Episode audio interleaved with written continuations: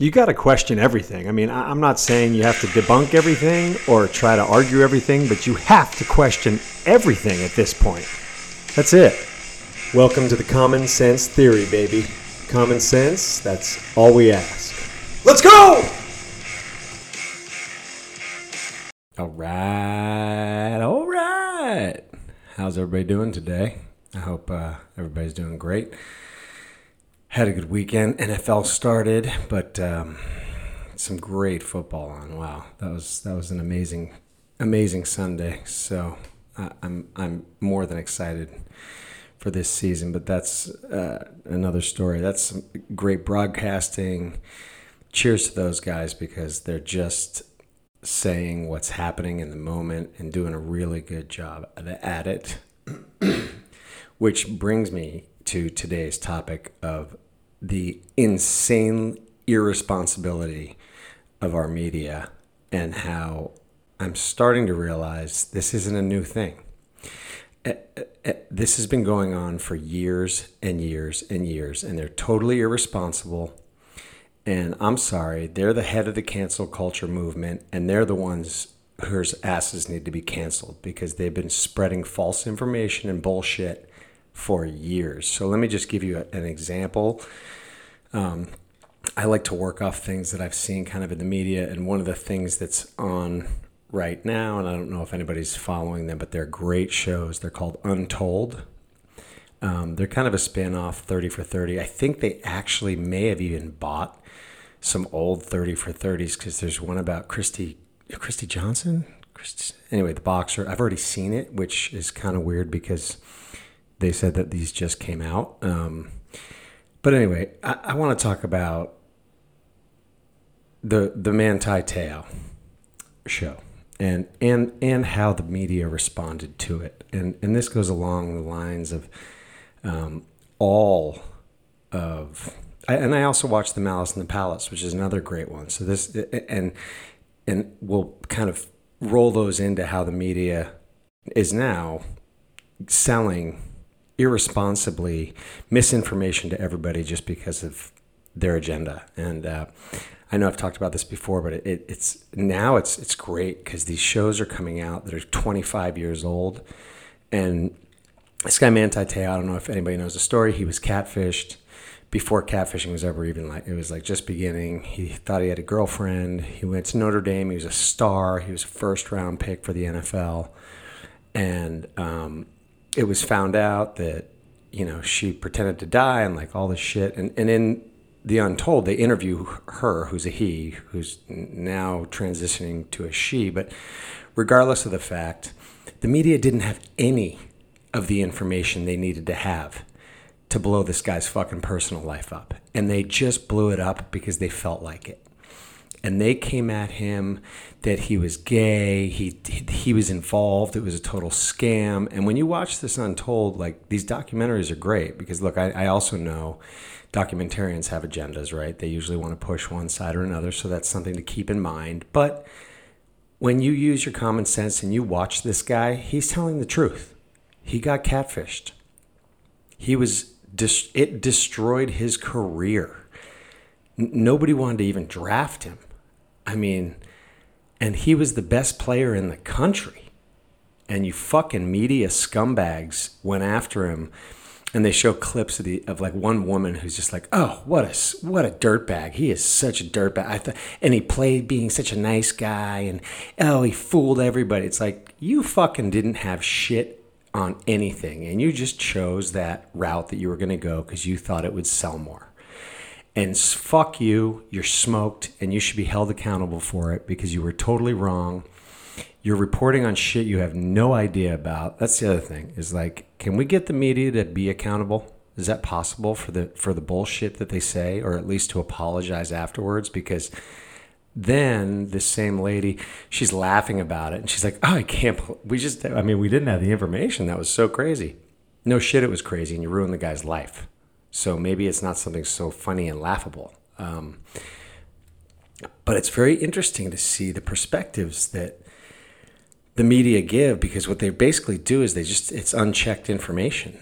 And especially back then, now, thank goodness, everybody's starting to check things, question everything, really start to deep dive. Like, Don Lemon, you should be fired.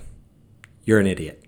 You're spitting bullshit, and you should be fired. And I think he probably will be soon. But I looked it up too, because he has a lot to do with like what he talks about and how he talks about it. So if he was just a puppet on a string, I'd say, he's just a puppet on a string doing his job, but he's not. And a lot of those CNN guys, a lot of the Fox guys aren't. So but man, there's some bullshit information being told.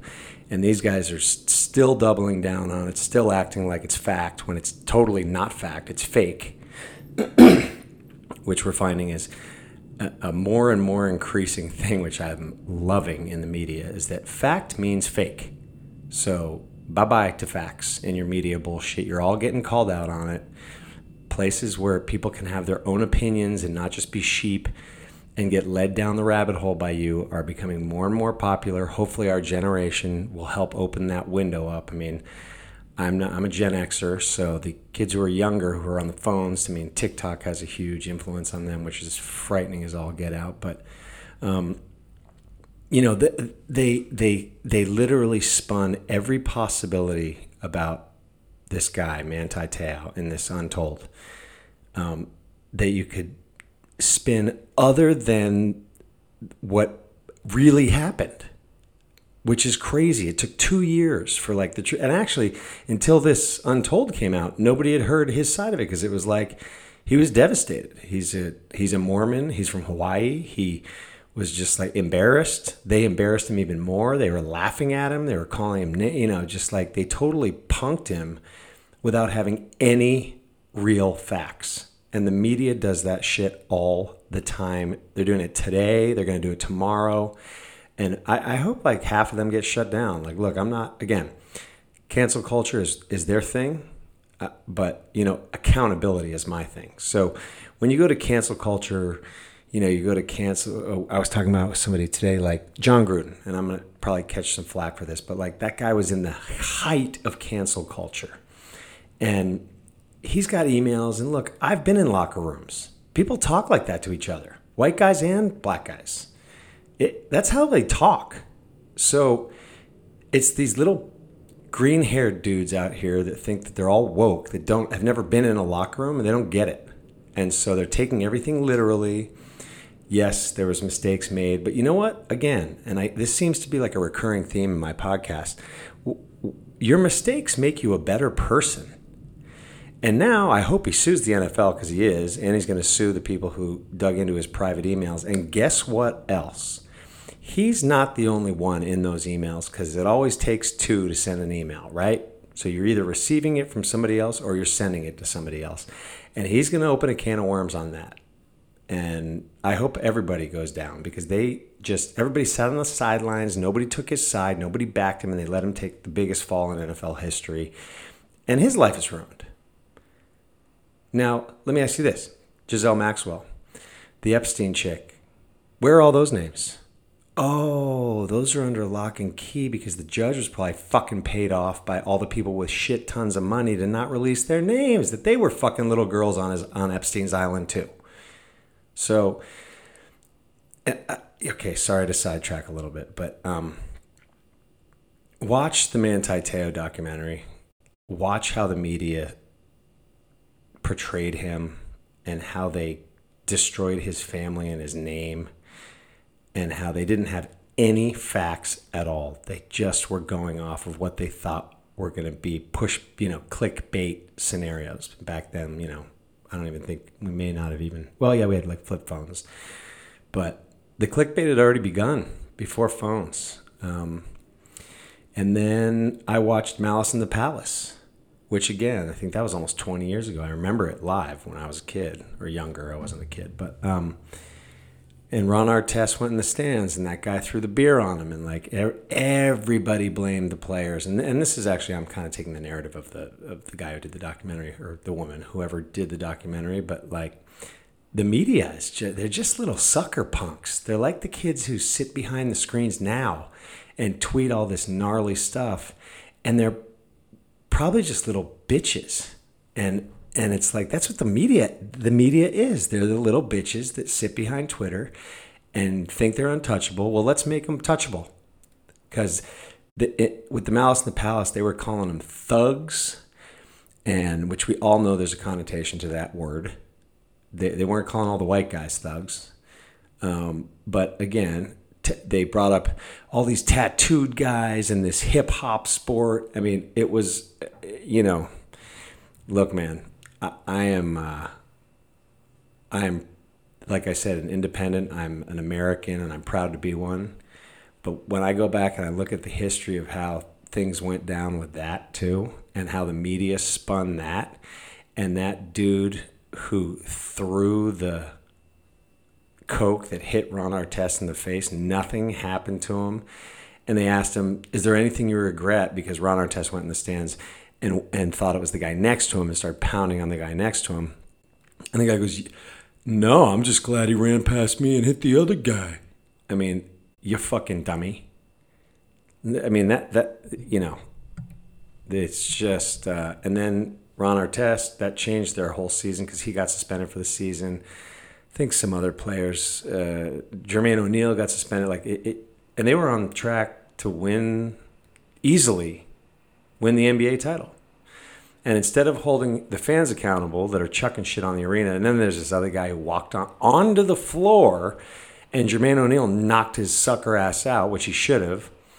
This guy's like, yeah, I broke my jaw, I changed my life. Yeah, you dummy. I mean, what are you doing trying to take on a 6'9" basketball player who's, you know, in prime shape, one of the best athletes in the world, and you're a little fat fuck who thinks you're cool because you're drunk and you're a super fan. I mean, we need to get stuff in perspective, which is, it's hard to do because the media keeps pushing and pushing this narrative, and they're not being held accountable unless somebody buys them, which is what happened with CNN.